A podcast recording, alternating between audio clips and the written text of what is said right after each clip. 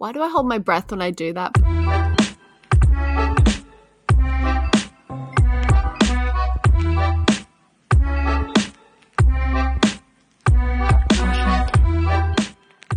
I, I forgot. I, for- I was like, I was like, wait, what's our new intro? And then I was like, no, wait, you, we're using the old intro. Yeah, I know. Uh, I, was, I was thinking that. I was like, Bonjour, Oh. and bienvenue to Battle Royale. So again, so bonjour and bienvenue to Battle Royale, where we are passing judgment on all the kings and emperors of France, from Clovis to Napoleon III. who will be selected as the creme de la creme, and who will be sent to the guillotine? Je m'appelle Ben Clark, And I'm Eliza Summers. and today we are doing Louis XI, who Damn. I'm I've been really looking forward to. He is king number fifty. Oh wow! number 50 out of 71. Uh, Oh, so we're well and, well and truly over halfway. We are getting close, but also there's going to be a lot of longer, uh, maybe more spread out. and, and probably more additional people will cover. Yeah, there's going to be more in, in betweeny people as well, um, which we will get to. Um, a lot of especially interesting women uh, we're going to get to. Uh, but first, we have to talk about Louis the Eleventh. I'm going to dive just straight immediately into his life because Okay. there's a lot to get through. Yes, go go go. So, Louis the Eleventh, or at least the future Louis the Eleventh, he's, he's just the he's just the little Dauphin Louis at first. he was born in Bourges on the Mhm. 3rd of July, 1423, at 3 p.m. Uh, so we've Wow. got the time of his birth. Damn. it's pretty exciting. I know I was a I know I was a morning baby. so I can tell you, Eliza, that not Yes. only is Louis a Cancer, but he's also a Taurus moon. We Yeah, know his whole birth chart because we know the, the day and the time that he was born. so I don't know what any of that means. Listeners can probably tell us. Louis was the very first child born to Marie of Anjou, Mhm. uh, the Princess of Naples, and Yeah. her second, uh, hu- her second cousin slash husband, uh, Charles the Seventh of France, yeah. who at this point had been king of France for about a year, but was far Okay. from properly claiming the throne. If we Yeah. remember the circumstances of uh, him coming to the throne during the Hundred Years' War, when all that half of. France didn't support him. So in 1429, little Prince Mhm. Louis would have met Joan of Arc, Cool. who, after her great victory at Orleans, came to visit the fortress of Loches, just outside Mhm. Tours, where the prince resided. Oh. When describing a feast held in Joan of Arc's honor at Loches, the French marshal André Laval described Mhm. Prince Louis as, quote, well formed, agile, and clever indeed. Uh, this was at quite a young age. Laval describes him as being seven years old when he's actually five, Oh. and this is perhaps a reflection of how sort of precocious that Louis was as a Yeah. child. However, the description of Louis's appearance is is a bit flattering. Uh, Oh. The whole well formed thing. yeah, Uh, yeah. I was like, Neither of Louis's parents were good looking, um, Yeah. and his portrait, which we'll get to in in part two, definitely shows that he was one of these uh, inbred Valois who got hit by the Uh. ugly stick. Uh, but we'll get to that in the second part when we look at his Yeah. appearance. judge him. Judge him, yes. In 1436, shortly before his 13th birthday, yeah. Louis attended his first major public event, which was his own wedding. Oh. Um, okay. Yeah. So he was to marry. Margaret Stuart, Oh. the beautiful and confident daughter of King James I of Scotland, um, who was uh, a year younger than him. yeah. Uh, the marriage ceremony went off without Mhm. a hitch, uh, and the two Nice. children they seemed to get along fine. Yeah. Uh, but the wedding was ruined by King Charles, who Oh. not only showed Oh, up to the ceremony late in his in his muddy riding clothes, Yes. but he also uh, down that wedding quick. he insisted that the Scottish delegation leave the feast early uh, to save him money, basically.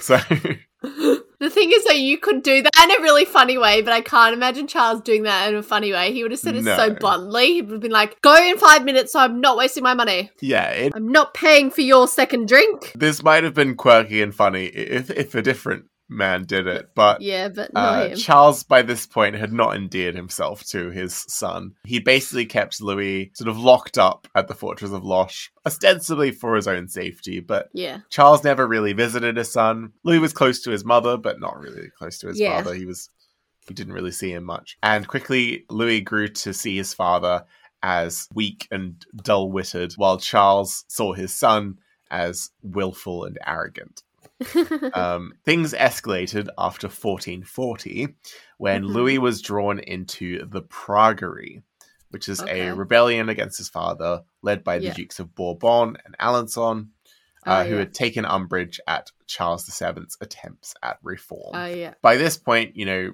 Charles is on the up and up in the Mm. Hundred Years' War. The Burgundians are kind of back on his side, and a lot of his older supporters are not happy about the, the new status quo Yeah. so Louis was kind of used by the lords in this war. He was still only like 16 at this point. So he was ostensibly like forgiven when the when the rebellion Yeah. fell apart and Oh, yeah. um, Be like, oh, you were manipulated. and his father supposedly forgave him, but it, it didn't help the relationship, let's just say that. Yeah. One thing the campaign, the Praguerie, did accomplish was Mhm. endearing Louis to the people of Paris. Oh, wow. That's rare. Yeah. So if you remember, Charles VII never liked Paris, and the feel the feeling was mutual. Yeah. Louis sort of offered a figurehead of resistance for the Mm. Parisians. And, you know, this just made Charles distrust Louis more. Yeah. Because the people of Paris are like, we love the Dauphin. We can't wait until he's king and this bug is out of the way. yeah. Uh, like, he want, they want me dead. So, on numerous occasions, Louis was sent out on military campaigns by his father. This is like later in his teens. Yeah. early 20s sort of um and he did really well uh, Oh. like he was really good at it oh, um nice. but charles VII would uh, sort of fail to reinforce him or he would like cut off funding at the last minute Oh. or he'd just recall louis back to court saying like you need to come Oh. back to court and then louis would, would get back to court and be given absolutely nothing to do like there was no reason for him to be called back to court yeah so louis was like frustrated by his father simultaneously not wanting him around and wanting him to go off and like do something else yeah. but also not giving him the support he needed when he Yeah. actually did do well Do, yeah, yeah. the most significant of these campaigns there were there are a couple against the english um Yeah. At the end, sort of towards the end of the Hundred Years' War, but the most significant was an eastward expedition in Mhm. 1444 to support France's German allies, Okay. so you know the Holy Roman Empire, Yeah. against Swiss rebels. Oh. We really haven't mentioned Switzerland that much. I know. uh, on the podcast. It's really sort of an emerging power Nation, in the uh. 15th century. It's sort of uh, a collection of what are called cantons, which are like little sort of merchant republics, I guess. Okay. Um, it's similar to Flanders um, in, Oh, in okay. in that way, sort of. Not as pesky. Not as pesty, uh, but in Switzerland they have no like feudal leadership. They're they're Ah. like fully their own thing. Thing. Oh, okay. Ostensibly, they're part of the Holy Roman Empire, but they rebel quite a lot. Yeah. And Switzerland, as we know, is like very mountainous, and Yeah. the Swiss develop Cheese. very cheese, yes, but also very advanced like pikemen, um, very skilled. Oh, pike- nice. Pikemen are very useful in mountainous terrain because you can easily Mm. sort of block off the like narrow passes Yeah. uh, to prevent troops getting through. Um, Nice. And they're pretty effective against cavalry as well. nice. So Louis comes in, you know, to help the emperor deal with these these Swiss people, Yeah. and uh, Louis was was sent off with basically like all of the all of the undesirables of France. So all of like the free companies, uh, the flayers as they're called, and Louis with this with this un- unruly army of of mercenaries basically goes and just devastates the Swiss countryside, Oh. and he ends up sort of carving out a little mini empire for himself in Oh. uh, in in the Alps and sort of Alsace. Hmm. But Charles doesn't like what's happening over there. Louis is starting to annoy the the Burgundians, so he he calls Louis back to court. Um, tells all his time. Louis then, you know, spent the next two years at court where he had the fortune to meet uh, Agnes Sorel, the king's new mistress, Ah. who he immediately hated. Yeah. but Charles, you know, wouldn't suffer any in- insults to his mistress. Mm. But he also, you know, he wouldn't involve Louis at all in the administration of the realm. Louis was basically just felt useless at the court. Yeah, yeah, yeah. Been frustrating. By contrast, the, the king and queen had become very close to his wife, uh, Margaret, the Dauphine, and they like sort of doted on her. Louis, by this point, wasn't really getting along with with Margaret. Uh, Uh. Margaret had this sort of like fiery, passionate personality, Uh, uh, and she was a lover of like luxury, romance, and poetry. And these are very much Oh. not Louis' thing. yeah. Louis is more of like a pragmatic kind of Mm. Sort of simple kind of guy, Yeah. like simple in sort of lifestyle and that sort of thing. Yeah, He's, yeah. he's a mil- he's a military guy by this. point. yeah. So the two of them really never vibed. They had no children, and Oh. Margaret very sadly died uh, in 1445. How old? She was 23 when she died, Hmm. and they were married for about nine years, but no children. Wow. So some say that she basically died of like a combination of like a weak constitution and Yeah. like overwhelming stress about uh, s- uh, slander against her character that had been spread Uh. around at court. Uh, I don't think Louis was involved in this Mm. slander. He seems to have just ignored Margaret, but there were certain courtiers that that uh, Well, that would cause really the like slander that didn't like her and, and you know caused the slander. Yeah, if they're seeing her her husband not sticking up for her. It's ignoring her. Yeah. Chance well, to whisper. but yeah, Margaret sort of was going through like a terrible, like f- like sort of feverish illness, and she was like very upset at the same time about about slanderous accusations that had been made against her. Yeah, that wouldn't help your recovery. So unfortunately, that that's the end of uh, of Margaret. Oh. With Margaret dead, Louis kind of has l- kind of lost ties to court in a way. Like he kind of has no reason to be there. He's like, I've got no wife Yeah. here. Like, what am I supposed to do? Um, so Louis departs the French court for good, and he settles in the territory of Dauphiné, Okay. uh, which is, you know, ostensibly what he rules as the Dauphin. Um, even though it had taken ages for Charles to actually give him that territory. Finally got it. Yeah. So Dauphiné, um, not sure if you remember where it is. Isn't it Aqu- near Aquitaine, is it? No, it's the other side of Oh, France. So it's okay. it's the southeast rather than the southwest. It's near Provence. Oh, okay, yeah, yeah, yeah. Almost Alps, but not quite Alps. It's this lovely little valley, the valley of Vienne and Grenoble, and it's a bit of a backwater at this Oh, point. okay. It's a sort of neglected corner of the royal domain. Uh, But Louis decided to come in and reform it and sort of transform it into his own little kingdom. nice. Um, but King Charles, once again, eventually decided to put the kibosh on Louis' success and independence. In particular, the, the reason for this uh, uh, was that Louis had sort of gone rogue in diplomatic relations. Louis' foreign policy was completely different to Charles's foreign policy. uh, Louis had abandoned a campaign to support his uncle Rene of Anjou reconquering Oh. Naples, which is something that Rene of Anjou tries to do several times and fails at. Um, Louis had also started getting very chummy with the new Duke of Milan, oh. um, whose name is Francesco Sforza. ah, Yeah, so the Sforzas the are, are in. The Nice. Viscontis are out. The Viscontis have died out. Okay. and Francesco Sforza supposedly usurps Milan. Um, Francesco being married to a bastard daughter of the uh, last duke, um, from uh, the rightful heir to Milan, who, according to many of the French, is the Duke of Orleans, Oh. who at this point is still Charles the poet.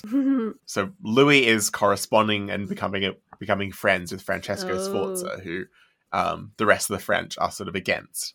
yeah. And to add to the insult to his father, Louis, after failing to gain permission from his father to to get married, decided to get married anyway. Oh. Um, he married uh, Charlotte, uh, the Duke of Savoy's daughter, so sort of Okay. neighboring to yeah. um, Dauphiné. So these combined insults led to Charles fully marching the royal army down to Dauphiné to like take it back by Oh. force. So Louis, with his like puny personal army, he was no match for Yeah. the entire royal army. yeah. Um, and also, in any case, he there was no point, you know, starting another civil war. yeah. But Louis also refused to give ground and, and reconcile with his father. He's like, no, I'm not Mm. going back to court. I'm not getting put back in a gilded cage. Yeah. So Louis decides instead to take his household of loyal supporters and and run away. Ooh. He flees.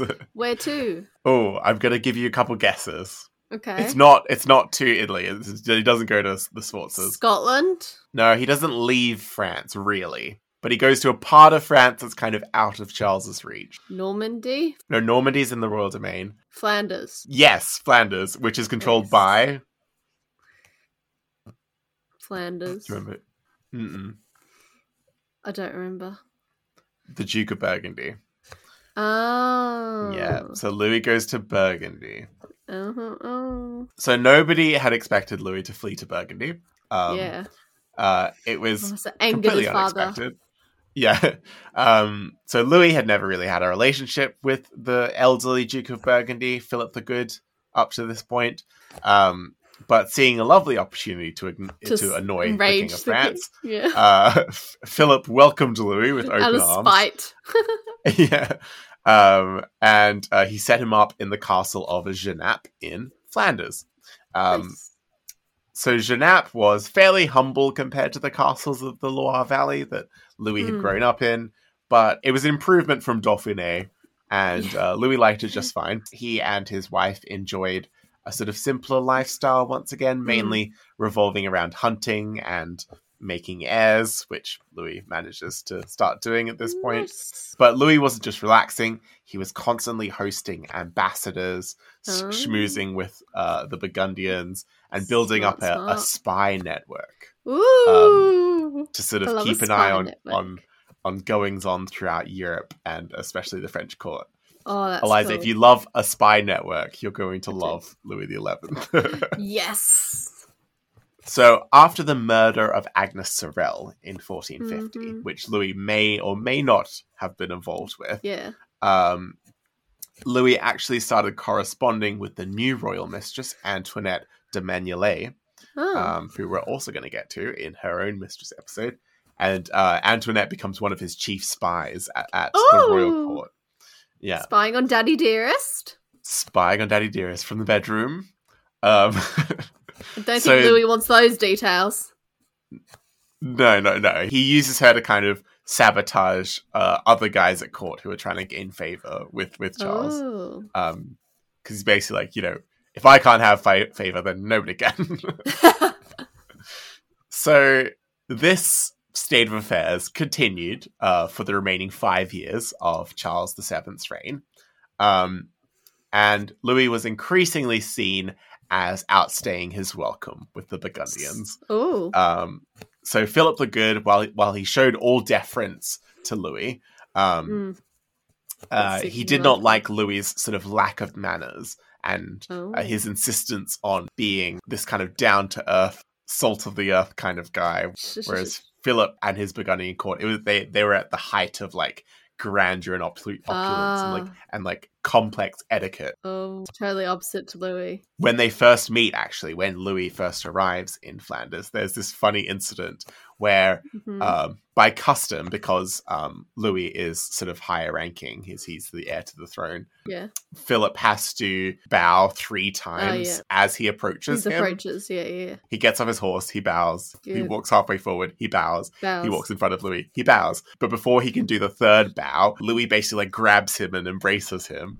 Oh, and Philip, who's like an old man, scandal. is like struggling to keep bowing. He's like, no, stop! I need to finish the bow first. And Louis is like, fine, okay, okay, right. Yeah, he lets him finish the bow. But he got stink eye. Louis constantly he keeps he keeps stepping on a lot of toes at the Burgundian court, and he's meddling in politics as well. And uh, this p- puts him on the bad side, particularly of Philip's son and heir, Count Charles of Charolais, who will be the future uh, Charles the Bold of Burgundy.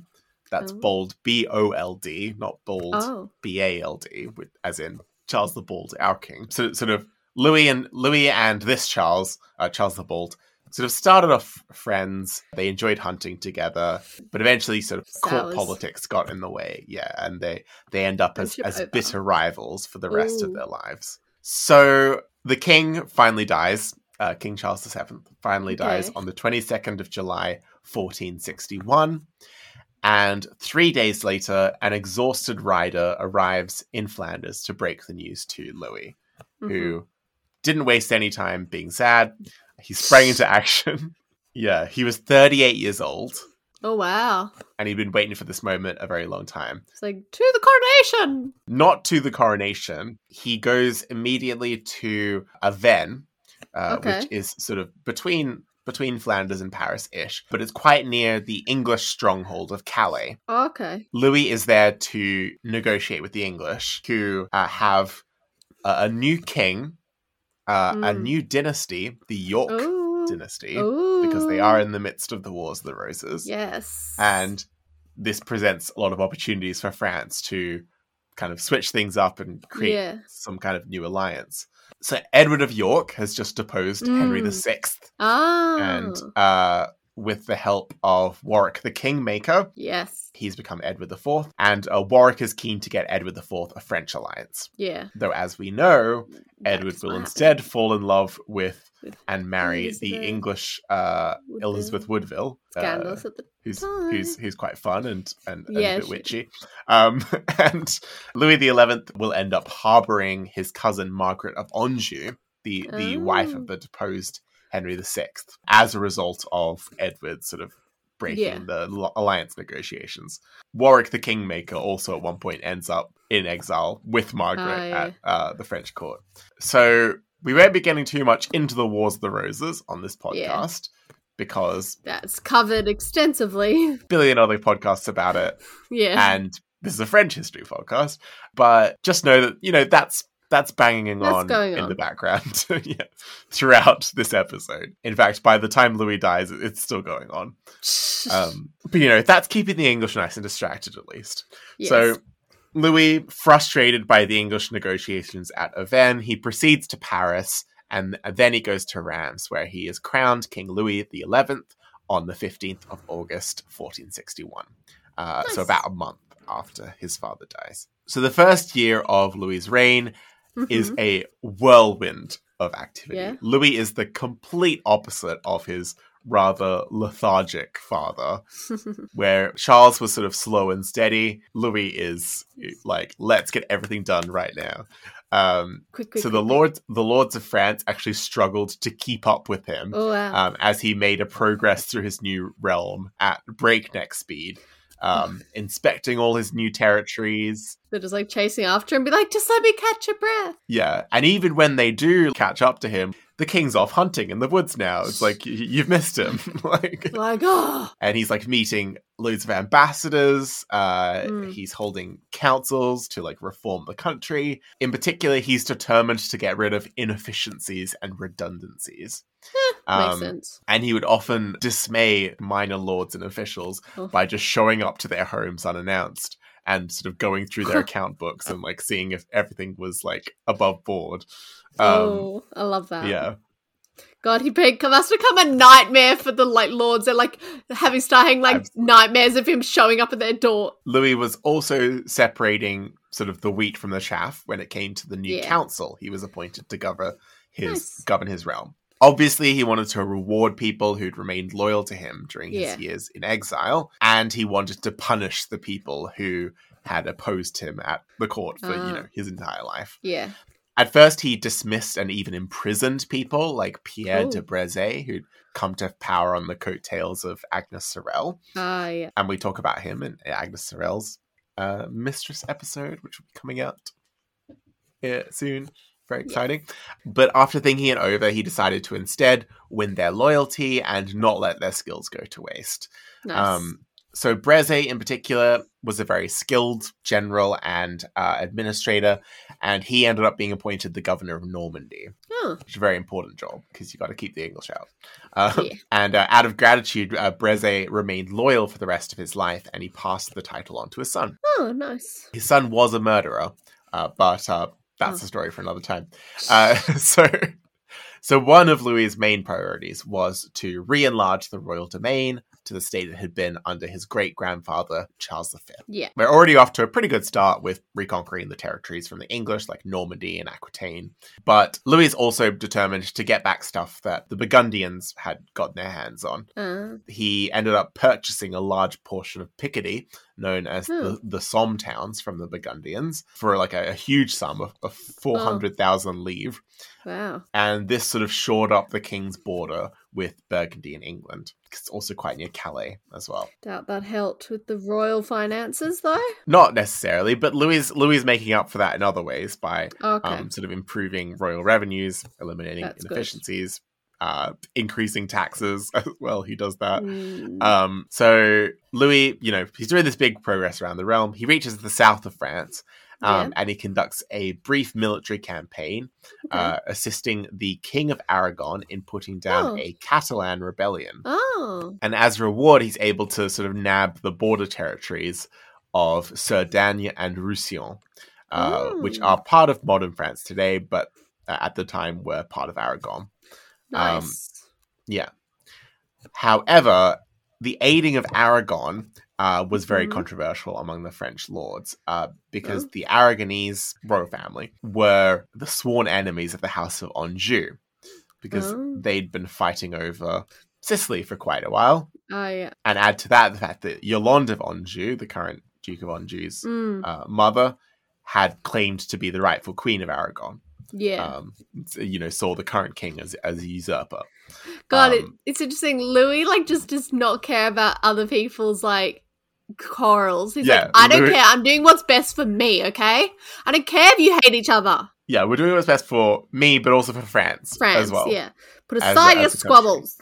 Yeah. I don't care if you think you rightfully should rule that place. I'm making an alliance with them. Exactly. Louis also, as we've seen before, ignored the interests of the House of Orleans. So Charles of Orleans is still kicking at this time. Um, Mm. and uh, he wanted the king to support him with his inheritance in Milan. Um, Yeah. Louis refused. One of Louis's constant companions is the Milanese ambassador. Oh. Well, there's a couple different ones. There's one called Yeah. Valperga and there's one called Panigarola, who their like Italian chronicles are like one of the main sources uh, from which we know a lot Oh. about Louis's early reign. Nice. Yeah, so Louis is ignoring Orleans. Yeah, he's he's ignoring just- Anjou. He's stepping He's on a like- lo- a lot of noble French's house's toes, isn't he? Yes. And not only that, but the, the great princes of France, um, the royal princes, the, the Valois princes, they were conspicuously absent from Louis XI's new council. Ooh. Not only was he pissing off the Anjous and the Orleans, but uh, Bourbon was still unhappy after the Oh. failure of the Praguerie. Um, the Burgundians, they'd soured on Louis during his time in Burgundy. And uh, the Duke of Brittany, uh, Francis II, who's the only major prince who's who's not a- Valois. Francis II of Brittany is determined that Brittany uh, maintain its independence, and sort of he's trying to make it a more separate com- country from France. God, is, is there anyone on his side? Louis' side? Yes, well, yeah, this is the thing. So, because the princes felt alienated by Louis's commitment to They reform rebel. and you know his new uh, alliances, yes, they do rebel. Louis also he he he failed to keep up the sort of splendor and like Yeah. um, opulence that had been present at Charles VII's court. Custom. Uh, nowhere near as good as the opulence and splendor at the Burgundian court, but you know Yeah. Charles at least tried, whereas Yeah. Louis was not trying. Louis um, like, no. saw uh, like the way that the court was before as like sinful and you Ah. know wasteful. Um, Uh, and- polluted. yeah, he didn't really see any need to sort of keep the lords happy with like bread and circuses, basically, and you know Um, like tournaments and yeah, and, and distracting all of that them from He, he he got rid of distracting them from Yeah. wanting to do civil war. yeah, he's like, we're here to govern the country, and they're like, no, we want we want to bring the fun back. We're gonna civil like, war. mm. Uh, so yeah, basically, I mean, Louis, uh, he was moving in the right direction, but he tried to change too much too fast, yeah, and he was about to pay for it with a civil war that was much bigger than the Praguerie. so the lords opposing Louis, which is basically all of the major principalities Yeah. of, of France, Uh, they formed an alliance called the League of the Public Weal. Oh. That's Weal, W E A L, as in like the public good. Hmm. So their goal was to almost entirely limit the powers of the king and have France be ruled exclusively by a council of nobles. Oh. And if this sounds familiar, this is just the Regency of Madness, is what they're trying to do. Yeah. Uh, they're trying to just make it so that, you know, the king is like straitjacketed, More like English. sort of the way the way things were more or less in Charles VI's reign, the way the way things kind of were in Charles VII's reign, because Charles VII wasn't a super active king. Yeah. They just wanted to kind of just cut off the king's power, basically. There were varying degrees to which uh, these princes were involved. Anjou uh, remained relatively neutral, uh, Yeah. although Charles of Anjou, the Count of Maine, uh, so one of Louis's uncles, he does betray Louis and go over to the League halfway through the war. Um, the League also has the Bastard of Orleans, one of the heroes of the Hundred Years' Oh. War, on its side. Pissed off the bastard. Yeah, uh, but the main principalities that rebel, the most important ones, were the four Bs. Uh, so Brittany, Burgundy, Bourbon, and Berry. Ooh. So Berry, which we haven't mentioned Yeah. yet, yeah. um, Berry uh, is ruled by Louis XI's much younger brother, Charles. Charles, Charles Jr., who oh. at this point is in his late teens. Even his brothers are rebelling. Yeah, and I've seen Charles of Berry uh, universally described as uh, as a vain idiot, and he was just sort of being sort of puppeted by the the the other lords. At this point, Charles of Berry has fled to the court of Brittany, um, which harbors many of the exiled courtiers of uh, Charles VII. The Duke of Brittany is like, "Come over to me. Party We'll have fun. We'll, we'll yeah, party at mine." So the Queen Mother, Marie, by the way, she's died by this point. Um, she died in 1463. So, you know, there's no sort of mediating figure, I suppose. Um, I'm guessing he has Savoy on his side, though. yeah, he's got Savoy, he's got a few other allies, but Not the big area ones. around Savoy, they're in a bit of turmoil. They're um, they are struggling uh, a little bit. Um, Yeah. He does have Milan. Uh, Milan sends Nice. over some soldiers to help Oh, Louis wow. um, at one point. Is Um, Aragon? not Aragon. Aragon's still dealing with its like With rebellion own- that's happening. Ah, yeah, okay. they, they've got too much They don't have. yeah, They don't have any spares. Also, even the Pope, uh, Pope Pius II, was against Louis. Oh um, wow! He was bitter that Louis had been uh, auditing the property of the French clergy. So stop checking our books. Louis was also forbidding the collection of funds for a new crusade that Pius was organizing. Okay, I do Um, have to agree with Louis on that. Okay. Yeah, so Louis earning points from us for being anti crusades. Yeah, Um, I'm always anti-crusade. Never ends he well. does- he knows it. He does. He does do the thing that kings often do of like pledging to go on cru- on crusade. Yeah, but just pledging sort of- and actually doing just- it. just to sort of keep the brave happy. But the problem is he pledges to go on crusade and then he forbids people from collecting money for the crusade, showing that he had no intention of, of, of going on crusade. I love that. So the Pope even threatened Louis with excommunication, of course. we haven't had that in a while. And when Louis heard this, he responded uh, rather dryly that, well, uh, Pius was a, a very bad Pope. And he said, if the king doesn't get to choose who is Pope, the Pope shouldn't get to choose who is king. Stay out of my business, and I'll stay out of yours. Don't be meddlesome. So the War of the League of the Public Weal, um, as it's Mhm. called, goes from March to October 1465, and it's essentially a series of stalemates. Oh, Uh, Louis receives a lot of loyalty from the city of Paris, which is nice, nice. Um, Very which he's eventually besieged inside the city of Paris um, at Oh. one point. But, you know, the Parisians, Yeah, they're like, you're one of us. We're not letting them in. you yeah, you're, you're fine. That just makes me think of Monty Python and like the French soldiers on top of the wall, taunting. That's what the Parisians would do. But Louis uh, is even with his fairly large royal domain, even with the support of Milan, he's he's outnumbered and outmatched by the League. But he managed to hold them off for just long enough to negotiate Ooh. a truce. He uh, he ostensibly gives in to the League. Um. He tells them that he'll cede a bunch of lordships to them. He'll make Ch- Charles of Berry the Duke of Normandy. Um, he'll appoint members of the League to royal offices. Um, so he makes all of these promises. But in practice, in the years He after the doesn't. war, Louis just backtracks on essentially everything. Oh, good. uh, and by the time the princes realize that they've just been duped, um, Oh. Louis had managed to build up his strength. Um, nice. So he wouldn't be caught off guard again. Um, No and more hoodwinking. also- yeah, and he'd also started sowing division among them and, and dividing them. uh, oh, each he's so good. He's like a wily, crafty fox. Yeah. At this point, Louis had no major threat to to his uh, kingship itself. He does still have Burgundy constantly Hmm. being a nuisance.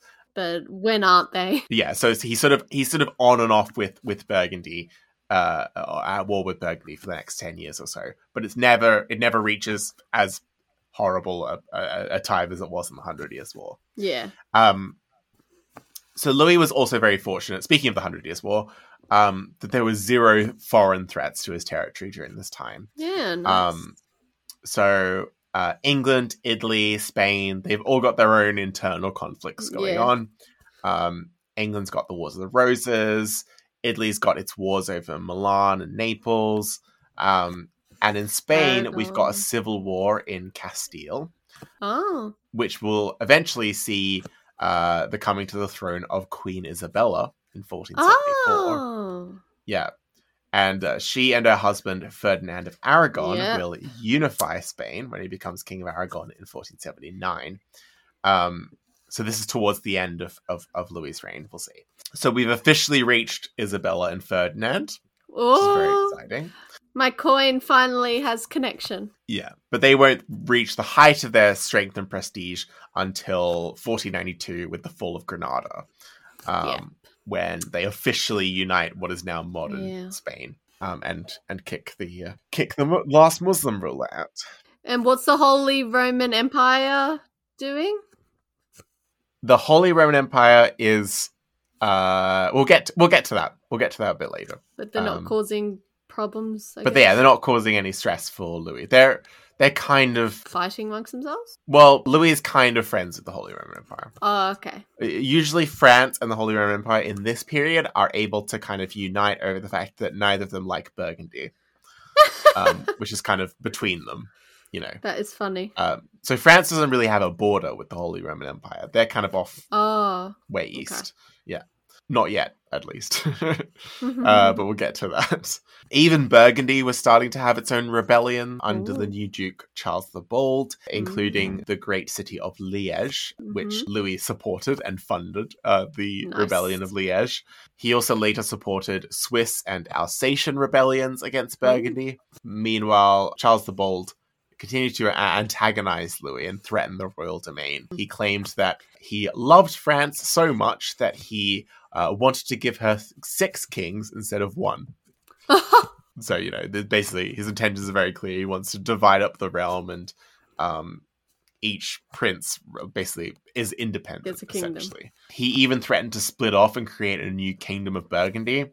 And he campaigned to get elected Holy Roman Emperor as well. But he lost to Frederick III, Frederick von Oh. Habsburg, um, who we'll get Oh. to once again. Uh, but uh, Charles of Burgundy seems to have been a little too bold and ambitious for his own good. yeah. Um, so going into the 1470s, uh, Mhm. Louis once again faced the combined threat of Burgundy, now in an alliance with his brother, uh, Charles of Berry, um, who was sort of betrothed to the Duke of Burgundy's daughter. But Louis didn't face, uh, once again, anything as significant as the League of the Public Weal Yeah. things started to look up when Burgundy failed to reconquer the Somme towns in 1471. And the following year, Brother Berry uh, got a little illness and uh, he Oh. died in his mid 20s with no heirs, Oh. uh, which means that Louis gets to reclaim all of his lands and titles Yeah. uh, like, yes. for the crown. It's like, oh, so sad. My brother died, but yes, more land for me. Burgundy continued its war with an invasion of Normandy. They caused a bit of damage there. Um, and they even managed to rope in the English uh, because by this point, uh, Burgundy uh, marries Margaret of York, Edward IV's sister. Ah. But Louis basically paid Edward to go away.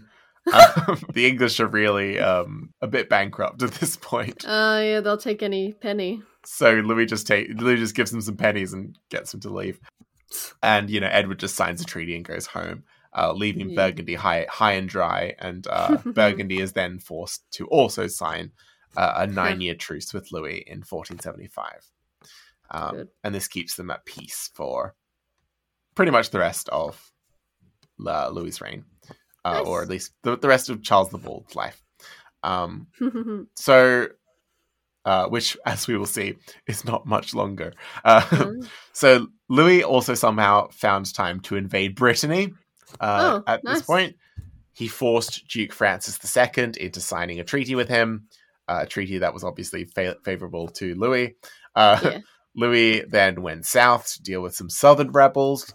Uh, there's this guy, Duke John V of Armagnac, who uh, is down in sort of Gascony.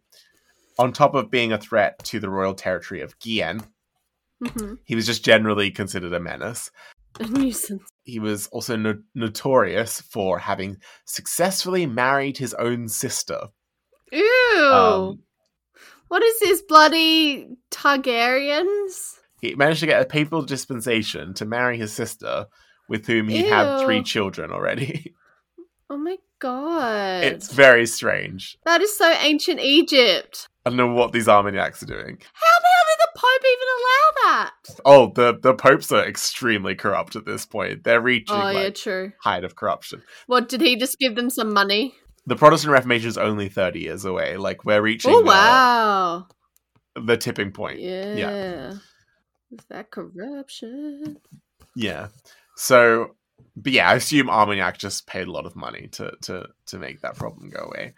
Um, but uh, Armagnac's life ended uh, violently at the Good. siege of L- Lectoure. Uh, he was killed in the assault of the royal troops, um, who then just took over his lands. Um, so, with the, the the defeats of Burgundy and Brittany, and the deaths of Berry and Armagnac, and new agreements with the Anjous and the Bourbons, uh, Louis managed to successfully break up the rebellious league Yeah. uh, by the mid 1470s nice. after about a decade of on and off civil war. And uh, we will see others like it in the near future, where you know the lords will renew their unaddressed grievances. But Yeah. for now, Louis ended up on top, and in the future, Nice. because he's he's earned himself a lot of territory from uh, this, um, he's he's really expanded the royal domain. Uh, Louis, uh, you know, has more power to deal with this, and Yeah. Louis became more ruthless the more powerful he got. oh, he's one of those kings. He started executing major nobles like the Count of St. Paul and the Duke of Oh. Nemours, as well as imprisoning and torturing uh, Duke Rene of Alençon, uh, Oh. the son of the he's the son of the Duke of Alençon who um, rebelled before the, the fair Duke, Joan, Joan of Arc's Yeah. fair Duke. Yeah, yeah, yeah. Um, uh, so Alençon was suspended in a cage apparently, and uh, which which forced him to Oh, stand, and he he lost the use of his arm and leg as a result Ooh. um, while uh, Louis XI watched gleefully. Um, so, meanwhile, the king's uh, vastly developed network of spies at this point Yeah. uh, made all of the other lords like afraid to leave their houses. Basically, Oh my Yeah, god, they they were they're like the oh they ha it's like the you know the saying the wall has ears or the wall can Hmm. yeah. So the elderly Rene of Anjou, different Rene, um, hmm by this point was bankrupted by failed wars against Naples and Aragon. He enraged Louis by Ooh. leaving Louis out of his will. Ooh. even though he was rewarding other nephews uh, with with titles Oh. and lands. So Louis simply took the duchies of Anjou Oh! and and Bar as well for himself. It was like mine now, bitch. Yeah, You're dead. There's nothing you can do about it. and then when Louis's cousin Charles II of Maine died without heirs, he also Oh. took over both Maine and Provence, Okay, that makes sense though. which essentially gives him all of the Angevin lands now. Wow. Uh, the ha- the ha- the Valois House of Anjou has died out. Louis just taken all those lands. So this left the Valois House of Anjou with uh, only the crumbs of Lorraine, uh, Mm. and the house itself dies out with Rene's daughter, Duchess Yolande, uh, so Yolande Jr., Yeah. um, who's Margaret of Anjou's elder sister. Oh. So she becomes the Duchess of Lorraine, and her descendants are the House of Lorraine, which uh, makes her the direct ancestor of Marie Antoinette. Fun Oh. Yolande of Lorraine's uh, son and heir, uh, Duke Rene II. They're very Mhm. imaginative with names in this family. um, he ends up being invaded by the Burgundians in 1477, who just want to, like, while the Anjous are weak, they just want to, like, nab Lorraine. May as well. um, may as well. And the Burgundians have been annoyed by the fact that, that they don't control Lorraine for, like, a very long time. Stewing. Because, you know, it's in the east, it's kind of in the midst of their territory, and they're like, we just want to, like, uh, We'll close close that. the loop here and just take that. Make a nice um, little circle. Yeah. So Renee gets invaded by Charles the Bold in 1477. And to cut a long story short, Charles the Mhm. Bold, uh, this ends up backfiring for him uh, when he is killed by a Swiss Ooh. mercenary uh, while trying to besiege the uh, the Lorrainian capital of Nancy. Um, Oh. so there's this chaotic skirmish, Yeah. um, and uh, people lose track of where the Duke of Burgundy is. But then his body is is discovered Oh. uh, later on. Um, his his his yeah, you know, he's got this wound from a, a Swiss halberd, um, which is like Yeah. a big like axe Yeah, staff thing. Um, and his body was discovered half eaten by wolves as well Ooh. which is very pleasant. Um, so word quickly travelled, of course, to Louis the Eleventh, who's got his spies It's like everywhere. finally. Louis had taken up residence in Lyon, uh, sort of the nearest big royal city. Yeah. Um, and he'd just been sort of like watching what was happening from the sidelines, you know, to see what would happen in the war between The Burgundy and Lorraine. way. Yeah. Uh, and when he got the news of uh, Charles's death, he wrote to one of his commanders If it be true that the Duke of Burgundy is dead, occupy the country forthwith. Simple and direct. Very villainous. Simple and direct. So, at the age of 44, Charles the Bold left behind only one daughter, Mary the Okay. Rich.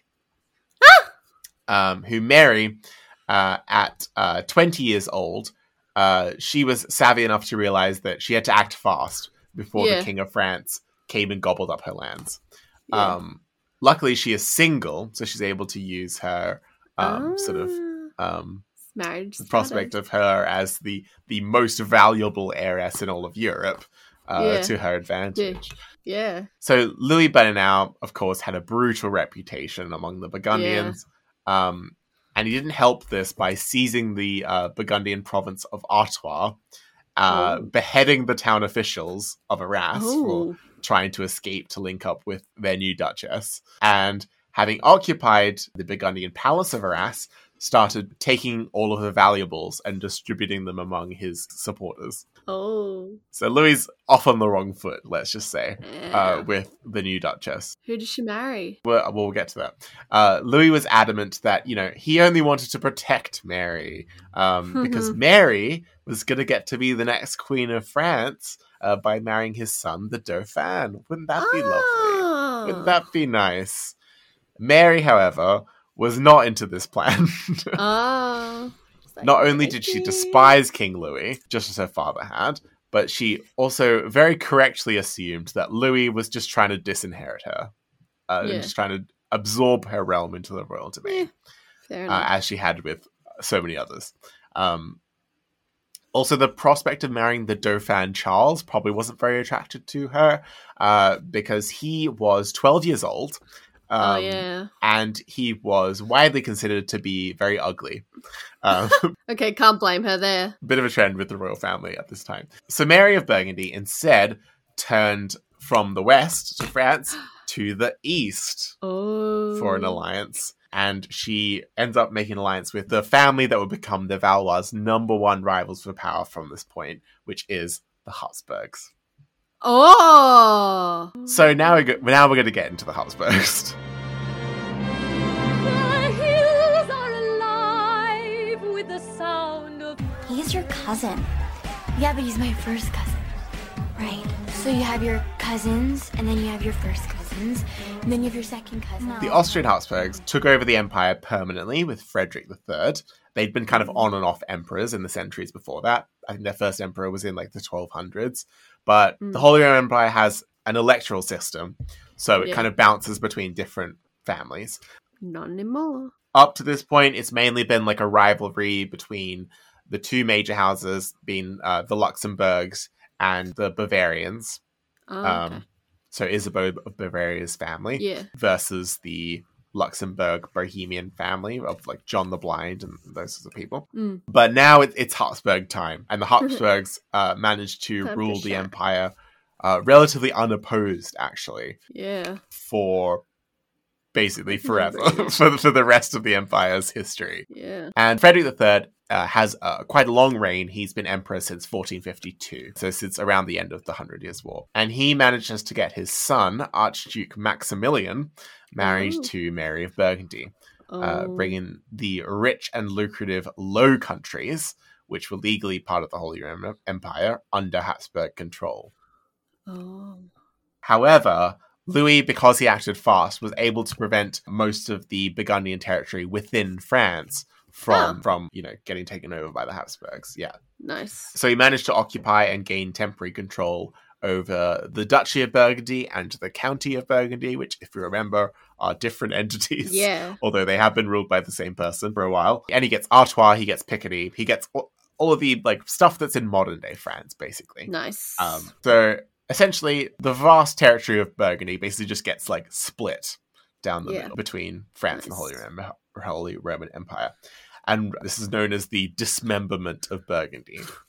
Ooh. Burgundy as a big principality is no longer a thing. Yeah. Um, no it's more. the end of the Valois Burgundy family. This now means, with the gains Yes. from the dismemberment of Burgundy, that Louis XI has a bigger royal domain than arguably any king of France that we've ever seen. Oh. Yeah. More than Charlemagne? Well, it's a bit tricky going back to the Franks because A, we're not Yeah. sure how much they personally ruled, and B, it's like it's Yeah. not really France, France at that Okay. point. But let's say like since the uh, like Capetians, like he's the he's the first Capetian who has this bigger to domain. Like Nice. taking stuff like Provence, which is extremely rich, has the port of Yeah. Marseille. Um, yeah. It's a good. these are huge good chunk. gains, es- especially Yeah. financially for, Yeah. for the crown. In 1482, uh, Mary of Burgundy tragically died young um, after Oh. falling off her horse while pregnant. Oh. But the son she left behind, uh, Philip the Handsome of Habsburg, will not only inherit Burgundy, well, the Duchy of Burgundy, which is kind of not Burgundy anymore. Yeah. It's mainly now just the Low Countries, so the Netherlands, Belgium, what is now. Is this the one area. who's married Joanna? Yes, he also Ah. marries uh, uh, Joanna the Mad, Isabel and Ferdinand's daughter. We saw their co- their their burial place when we were. yeah, in we saw Spain. their coffins when we were in Spain. Yeah, Yeah. They're all. I think they're all together in um, Yeah. They're. Seville. Is it? Yeah, they're all together. Yeah, yeah. So yeah, so Philip marries Joanna the Mad, who is the heiress to both Castile and Aragon. Yeah. Uh, so not only does Spain get united, but under the Habsburgs, Spain and the Holy Roman Empire ended up getting united, which is not good for France. I did watch a very good uh, TV show about Joanna's son. That was, but it's on. oh, Charles Spanish. V. Well, Yeah, we'll definitely get to well Charles done. V. We'll definitely get to Emperor Charles. Don't you worry.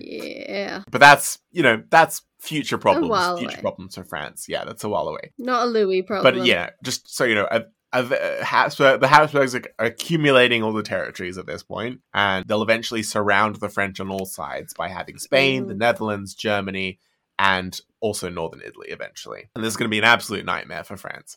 yeah. Um, but again, future problems. Moving back to 1482, uh, Yeah. shortly before Mary of Burgundy's death, Louis does actually manage to make a peace with the Habsburgs by betrothing the, the Dauphin to Mary's infant daughter, Margaret. But- It's it's again not a very age appropriate uh, match because one's a baby and one's 12, but you know, it's Mm. it's an improvement on the last attempt at, at a marriage alliance.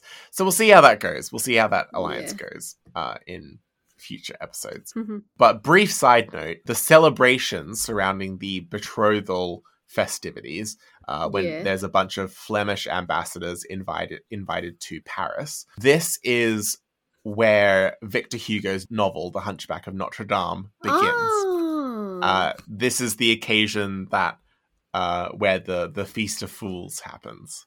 Oh. If we remember the big festival from the film, Yeah. uh, in the novel, it's to celebrate the betrothal of um, the Dauphin and uh, Oh. Margaret of Austria. Yeah, so that's fun.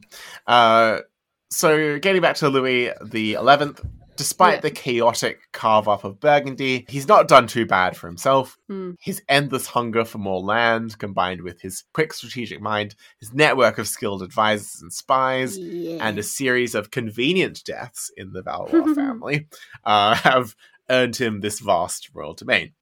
nice. In 1483, hmm Louis XI, whose health had been declining for a couple of, a couple of years, Yeah. um, he died possibly from a stroke uh, Okay. a month after his 60th birthday, Oh. um, which is the longest a king of France has survived for, for quite some time. yeah. Um, and he died on the 30th of August, 1483, in the Chateau de Plessis-les-Tours, uh, which was his favorite residence in the Loire Oh, Valley. nice. So, as, as much as his, he and his father hadn't gotten along, they'd at least agreed on one thing, and that's that the, the Loire Valley is pretty nice. um, Yeah. It's a good place for a king to be because it's it's it's nice and Yeah. it's it's central as well. yeah. It's a good midpoint between Paris and like the Yeah. southern territories. So Louis was buried uh, not at Saint Denis, actually. Oh. He was buried in the Basilica of Notre Dame de Cléry near Orleans, uh, and he was given a very simple tomb, um, which was what he kind of wanted. yeah, it kind of seems like what he would have wanted. So does that mean it wasn't destroyed during the revolution? Um, I don't know. Um, I didn't see pictures of it, so I think it may have been destroyed at some point. But Oh, for what reason, I we can only Don't guess. yeah. so on Louis's deathbed, uh, something Mhm. very unusual happens. Okay. So his sole surviving son is declared Charles VIII of France, uh, but he's only 13 years old, uh, so he needs a regent. Yeah. By this time, Queen Charlotte of Savoy is dead, and the powerful dukes in France are either also dead Dead. or, uh, you know, too distrusted by King Louis to be declared Yeah. regent. So Louis instead declares his 22 year old daughter, Anne, oh. to be her little brother's regent. Oh. And so Anne of France, the princess, will be the subject of our next episode. Small correction here. Charlotte of Savoy was actually still alive when Louis XI died, although not for much longer. She outlived him for uh, by about a year. Um, it's also not entirely the case that Louis chose uh, his daughter Anne as the regent. There was supposed to be a council consisting of the queen, Anne's husband, and other princes of the re- of the realm. But by giving Anne custody of her brother shortly before his death, I think Louis was implicitly leaving France in her care. Because as we saw in the Regency of Madness, you know, if you control the heir, you control the future. So I do still think that Louis chose Anne, just not quite in the direct way that I've implied in this episode. But first, of course, we've got to do part two of Louis XI, Yes. in which we rate him. Uh, because there's a lot I've skipped over in this episode. There's a lot of interesting detail about his rulership, his personality Yeah. to get into. Um, Nice. So so stay tuned for part two, which will be coming out a week after this, and we'll be deciding whether or not Louis XI deserves the guillotine. But Eliza, what do you think Louis's prospects are so far? Um, he's looking pretty good at making it and surviving. But I guess we'll Hmm. see after by the end of part two. We'll see, but he's, he's it's a very almost unexpected trajectory. I think Mm, he's he's got he's full of surprises. Is is he really is. and there's more surprises to come. Yay! So, uh, oh, I, I do have to thank uh, a, a new patron. Thank you to Nicole Lane for joining Economy Plus. Yay! Uh, thank you very much for your support. And you're going to get all the bonus episodes. It's going to be very exciting, including our new Mistress series, Woo! which we have just started. And Yes. uh, Agnes Sorel will be coming out just after Louis the 11th episodes. Um. And we have a new tier on Patreon for that. It's called the Boudoir. So if you just want the Mistress series, you can sign up to the Boudoir. It is cheaper than the other tiers as well. And thank you to Elspeth, our friend Elspeth, Yes. for already upgrading from Nosebleed section to the Boudoir. Uh, so Elspeth's going to get the whole series. And also by this point, I'll have released a sort of preview of our first episode on the free feed just to like get everyone excited.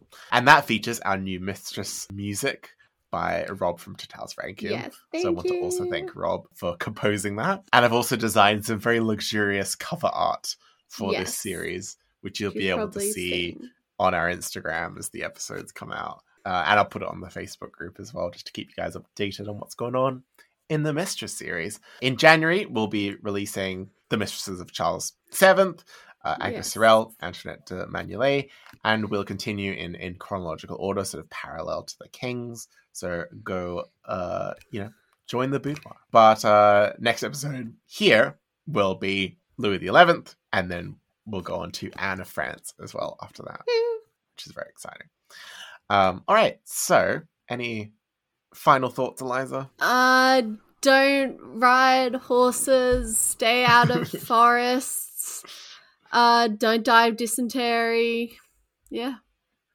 Yeah. Well, if you're if you're gonna ride horses, be good at riding horses because Louis the Eleventh did a lot of hunting, rode a lot of horses, and he was good at it, so he didn't die.